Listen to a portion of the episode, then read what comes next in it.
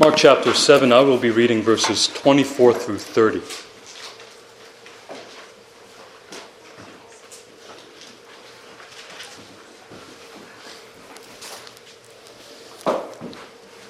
Here, for this is the word of the Lord.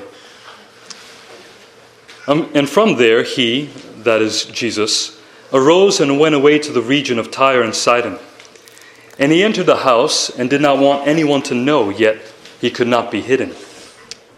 But immediately a woman whose little daughter had an unclean spirit heard of him and came and fell down at his feet. Now the woman was a Gentile, a Syrophoenician by birth, and she begged him to cast the demon out of her daughter. And he said to her, Let the children be fed first, for it is not right to take the children's bread and throw it to the dogs.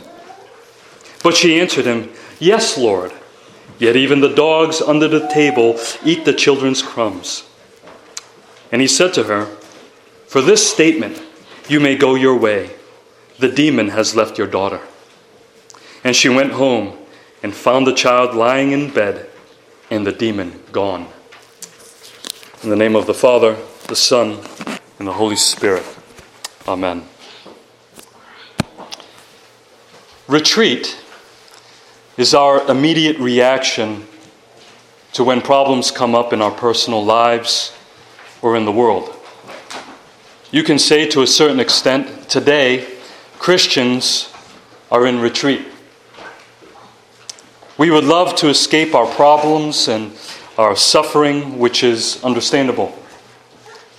Oftentimes, we are trying to figure out solutions to our problems, but we often forget that we need help.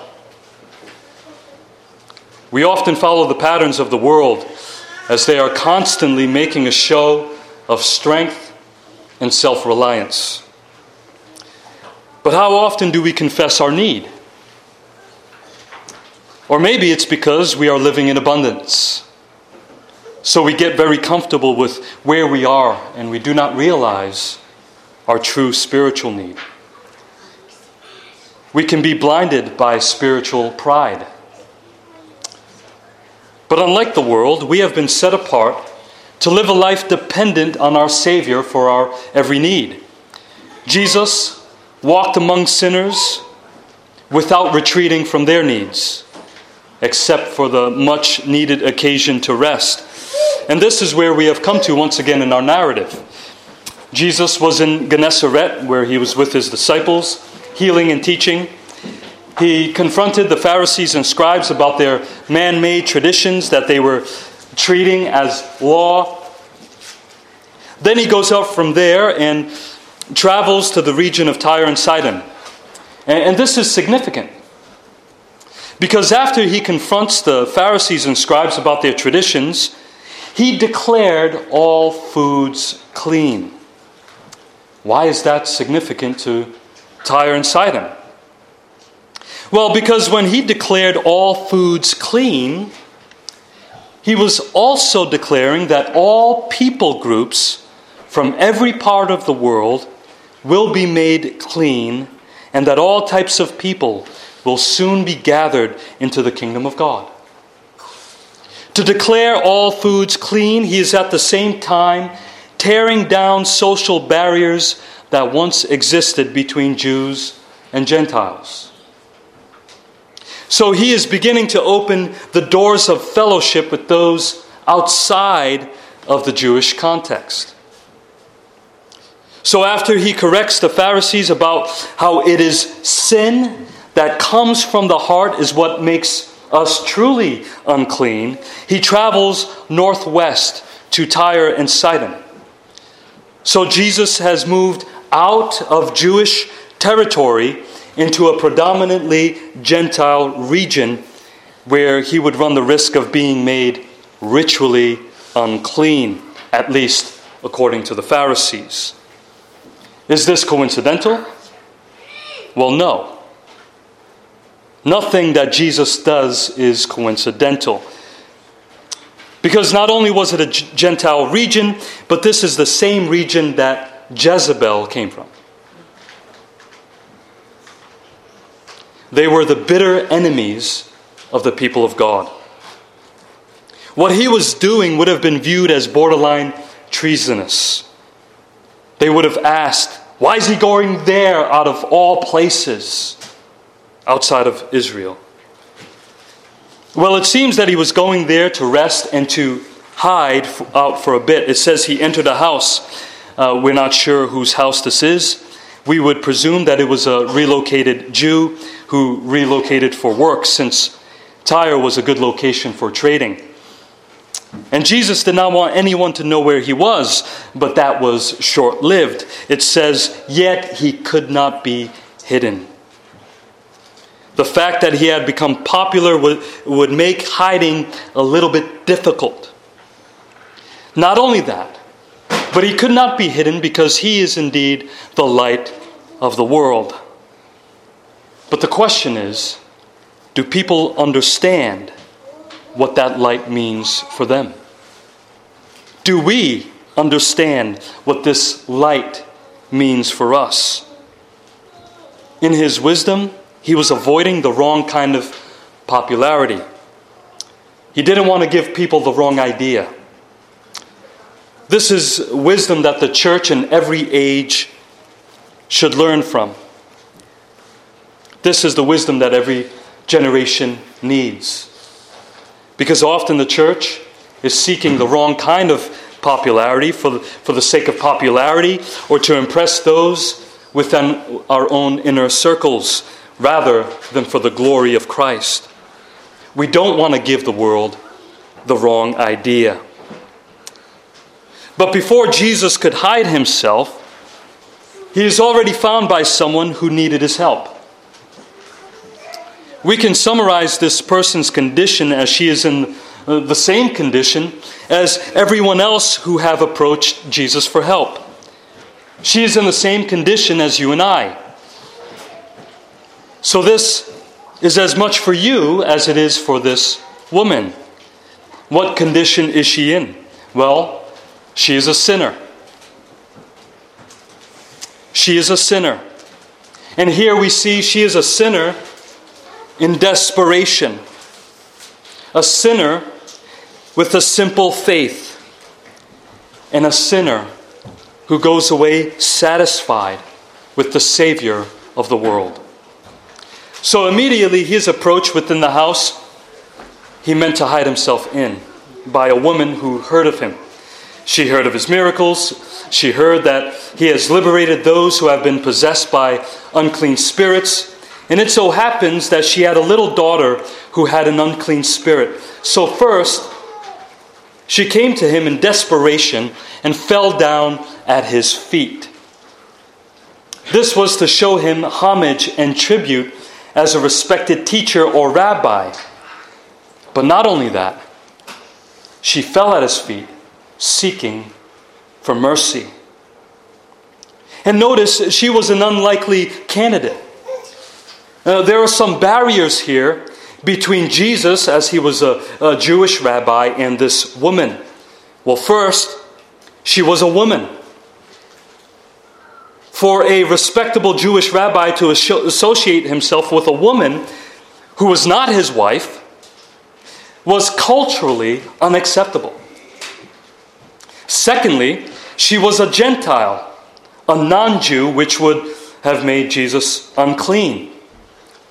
Thirdly, she was a Syrian and a Phoenician, meaning she was of mixed blood um, and mixed background. Or as Matthew puts it, he summarizes what she is by saying she was a Canaanite.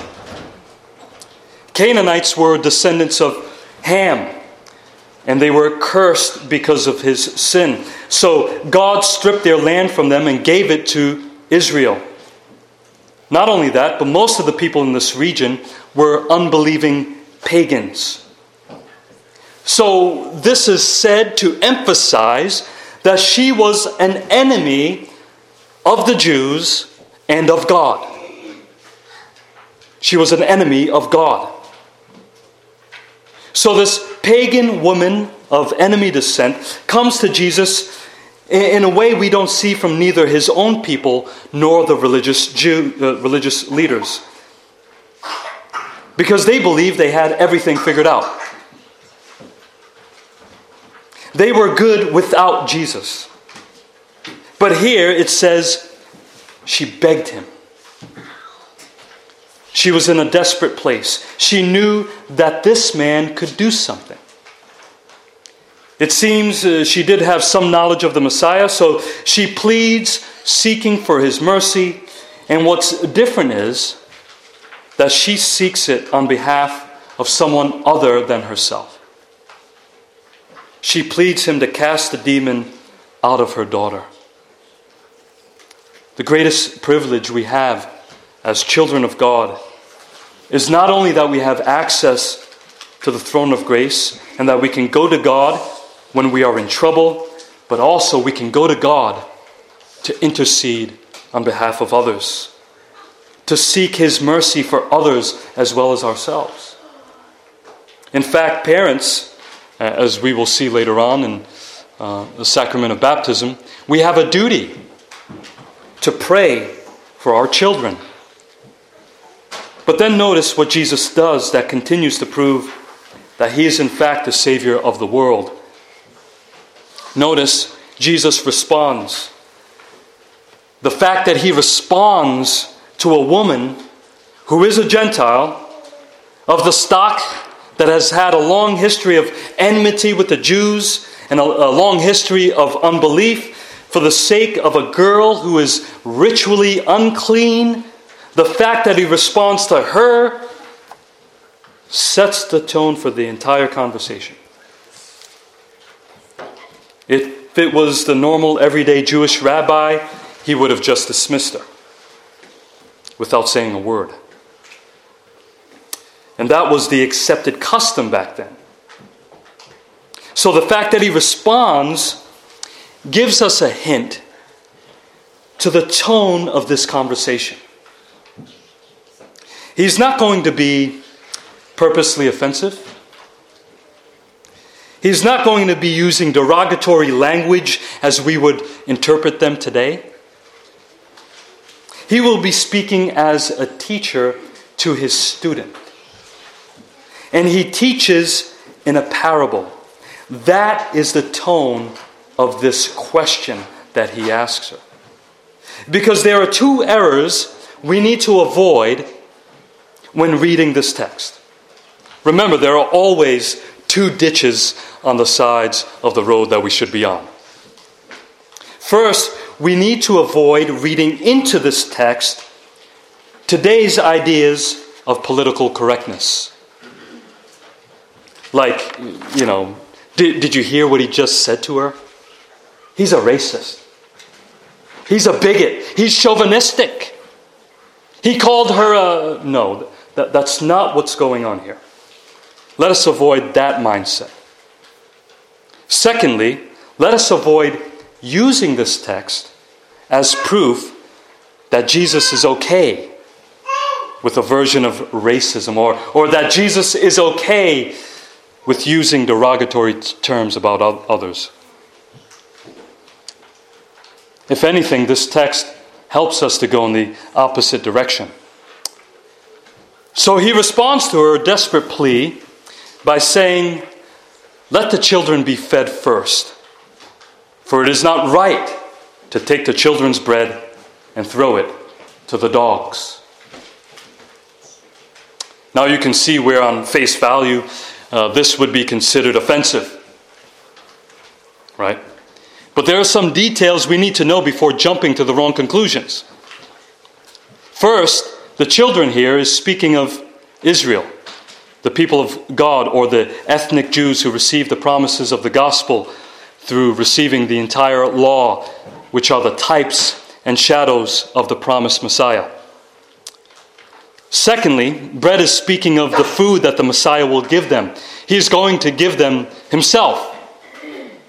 The message of the gospel, the message of salvation, which would satisfy Israel. Thirdly, he mentions dogs.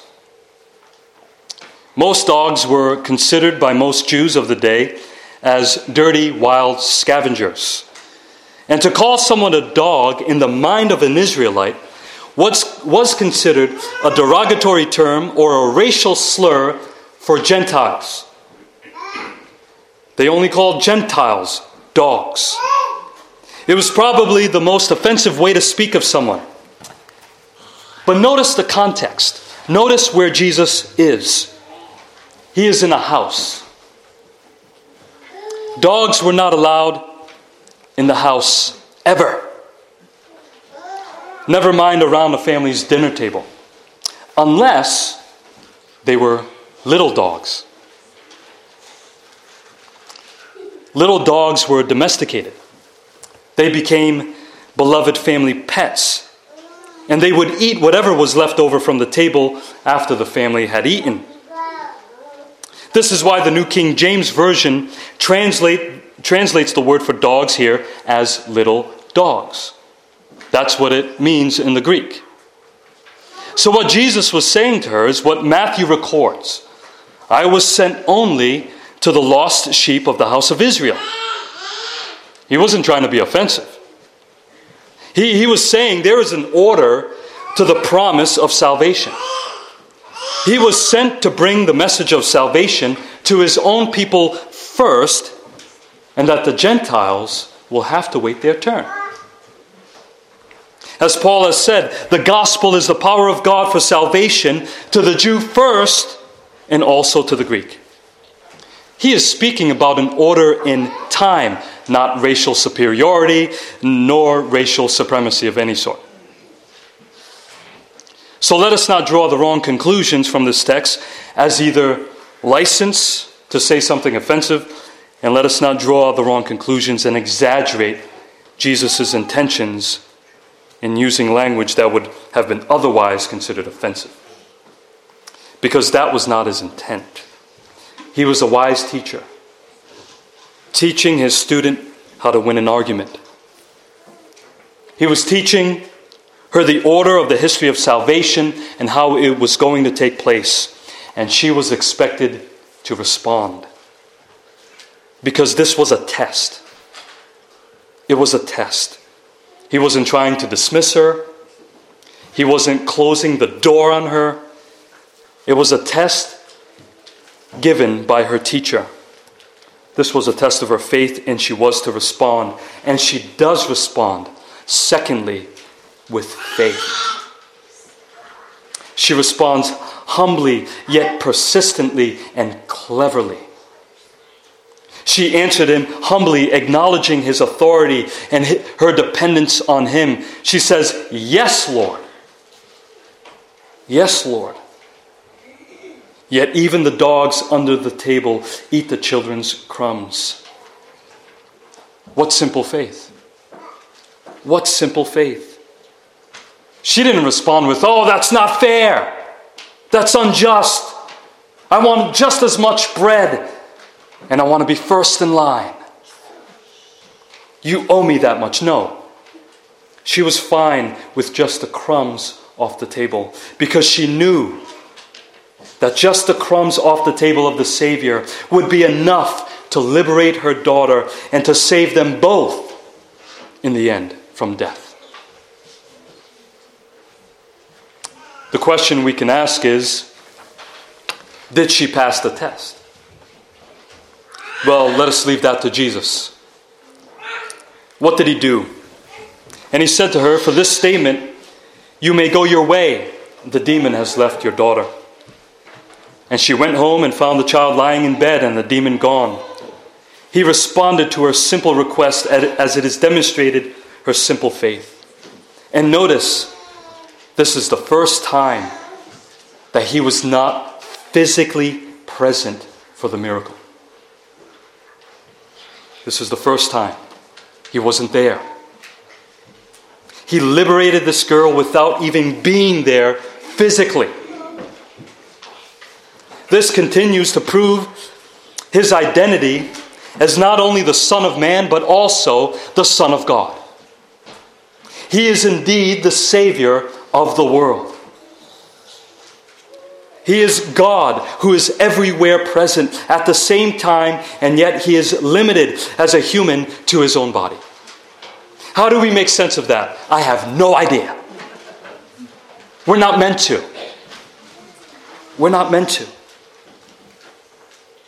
All we're meant to do is receive it with a simple faith. Jesus is the sovereign Lord who knows all things and has all things under his control. And his word is powerful enough to liberate a girl's soul from the powers of hell from a distance and to create new life in sinners. He is an all powerful Savior. And she took his word for it. She believed his word. She went home and found her daughter had been liberated. What a simple faith in an awesome and all powerful God. So, thirdly, she went home satisfied with what the Savior had given her. She asked for just the crumbs off the table, but he gave her much more. He gave her much more. Isn't that what Jesus does for us? When we come with open and empty palms, seeking to receive anything that He has to give us, yes, he yet He gives us much more than what we ask for, much more than what we deserve. He gives us salvation when we deserve condemnation. Is that the faith that we have? A faith that is often desperate for His help? A faith that is not prideful or triumphalistic? Have you seen your daily need of Him? Your need of a new heart and a right spirit within you? And if so, quoting R.C. Sproul, would any of us trade in the crumb of our salvation for anything in the world? Sadly, how often in our practice we do, right? So, what can we learn from this text? Well, first, we see an impartial Savior. Just like she was the enemy of God, we were once enemies of God. And yet, Jesus is the Lord and Savior of all types of sinners. He is the Lord of all sinners. And what he reveals in this text is the full plan of salvation in seed form. Jesus is teaching his disciples something here. He, he is giving the church a blueprint of what is to come. You know, this is a foreshadowing or a glimpse into the future of what the church will be called to do in teaching the nations. Because though Jesus is limited to calling his own people Israel, he, he makes an exception for this woman in order to reveal that his mission will eventually go beyond just the Jewish people. And the irony was that Israel at the time, especially the Jewish leaders, have denied their need of their Savior. They will eventually put him on a cross. But in this pagan woman, he found faith. He found faith. This should teach us we're never to give up on anyone. If this Gentile outside of the bounds of Israel, outside of the bounds of salvation, was found faith that God put in her, anyone can be saved. He said there are others not of this fold that he must bring in also, like you and I. If you are not an ethnic, ethnic Jew, then you are a Gentile. You would have been regarded in a similar way as this Syrophoenician woman.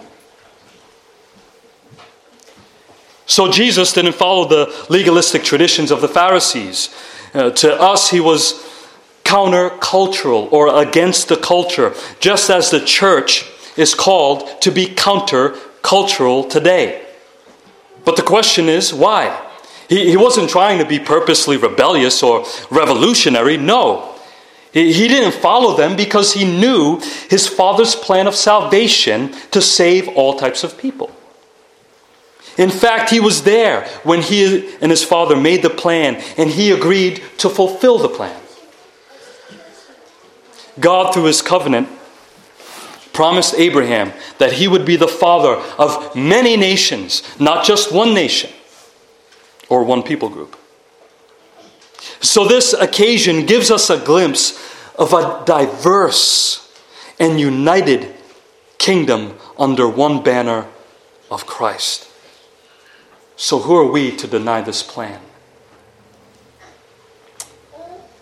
I know today racism has become cliche.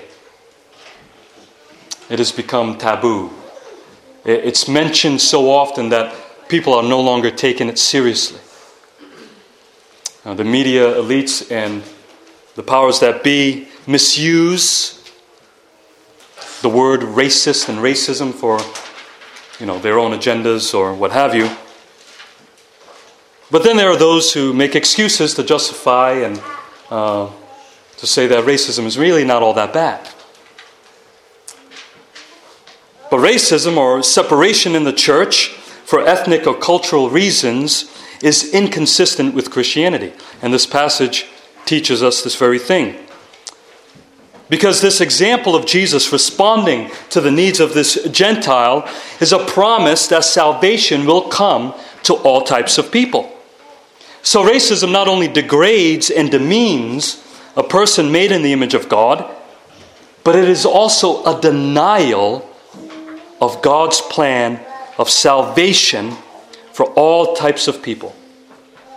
And it eventually leads to a denial of fellowship with someone who is part of the body of Christ. The early church would later have issues with Jews and non Jews mingling together in one congregation, but they had to deal with the issues. They had a whole council to deal with the issues in Acts chapter 15. And what they concluded was that we are all one in Christ. For he himself, that is Jesus Christ, is our peace, who has made us both Jew and Gentile one, and has broken down in his flesh. By dying on the cross, he has broken down the dividing wall of hostility. That is how people of all different types of backgrounds can have peace with each other. It is through Jesus Christ. While the Pharisees would have dismissed this woman, we ought to pray for a spirit of humility and grace to welcome others, whoever they are, wherever they are, as we would welcome Christ.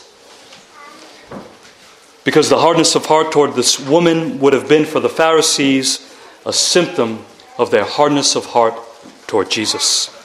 Secondly, God honors a simple faith. He is not a respecter of persons, nor our cultural, ethnic, or family background, but what he honors is a simple faith. You may come from a Christian background and grew up in a Christian home, but the question is is your faith yours? Is your faith yours? That is a faith that takes God at His word, a faith that doesn't rely on our own goodness or our own know how, but a faith that seeks His mercy and confesses our neediness. Because we act often like we don't need anything anymore. We believe we have everything, we're satisfied with full stomachs and empty souls. We are content with living without God. And this only lasts until tragedy strikes. Then we are awakened to our own need, but the question is is it God? Is it God? How many people do we know only go to church when they need God to help them, but as soon as everything goes back to normal, we don't see them again? Our neediness doesn't end when we're saved. We ought to pray that the Lord continues to reveal to us our need of Him. See, the Pharisees didn't see their need of this Messiah. So called Israelites didn't see their spiritual deadness. They were dead. and they didn't want to confess it. They ignored the signs and went about their business. This is unlike the psalmist. The psalmist who goes before God and confesses his own condi- condition in graphic, self deprecating ways. He says, But I am a worm and not a man. May God open our eyes to that place where we see ourselves for what we truly are. May God open our eyes to our fallen condition so we may go to Him and depend upon Him with a simple faith. Thirdly, God honors a persistent faith. That is a faith that keeps coming back to Him, persistently going back to God. Uh, we may think to ourselves, well, uh, my faith isn't strong enough. Well, it's not about strength, it's about persistence. Keep going back. Well, you're probably saying, well, he won't hear my prayer. What's the use if he won't respond? But we often forget that this God is everywhere present at the same time. Jesus sees all things and knows your need. He sees your suffering. He sees your family member uh, or your friend suffering. And He always has a place open for a child of God before the throne of grace. Always. So that we may go back to Him wherever we are. There are no neglected children in the kingdom of God. He hears you, always.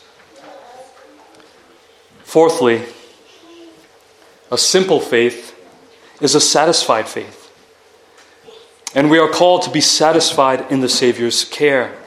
This woman was persistent in her plea, yet she wasn't ungrateful. She was ready to receive even the crumbs off the table. Uh, she was satisfied to leave with little from Jesus. Because the crumbs off the table of the Lord are more satisfying and filling than the loaves of bread that comes from the world. See, the Pharisees were never satisfied. They were never satisfied. They were content in their pride of wanting more other than the Messiah who would save them from their sins. While this pagan woman from enemy territory came begging for the Savior's help. We should remember that as we consider ourselves once as enemies of God. So, where are you in this picture? Are we satisfied with the crumbs from the Savior? Because we know He doesn't just give us crumbs. Can you say that you are satisfied with the Savior's care of you and where you are? Fifthly, God calls us to a simple faith that trusts an all powerful and all present Jesus. Because in the end, it's not about our faith. It's not about our faith. But it is about the object of our faith. Our faith is to look outward, outside of us, not inward. Today, as we place the sign and seal of the covenant on another baby who is born, in a covenant family, this is what is pressed on us is that the sign and seal doesn't have to do with me, my faith, or my choice. It has to do with God and His faithfulness. It has to do with God and His faithfulness. And that He makes promises and He fulfills those promises. Jesus proves again that he is everywhere and that he hears the cries of his people. He promises to be with us and to save us. I did a memorial last week for my dear friend who passed away. And the pastor of the church described faith as trusting that God will save us. That's what faith is trusting that God will save us. It's not something that we boast about, but we boast about the God who will save us. Do we realize how powerful He is and how desperately desperate we are? Do you believe His word? Do you take His word for it? Then cast yourself upon Him. Fall at His feet and beg. There's nothing else to do. Nothing else to do at this point. But the good news is that the Lord hears and He is always near to comfort. Amen. Let us pray.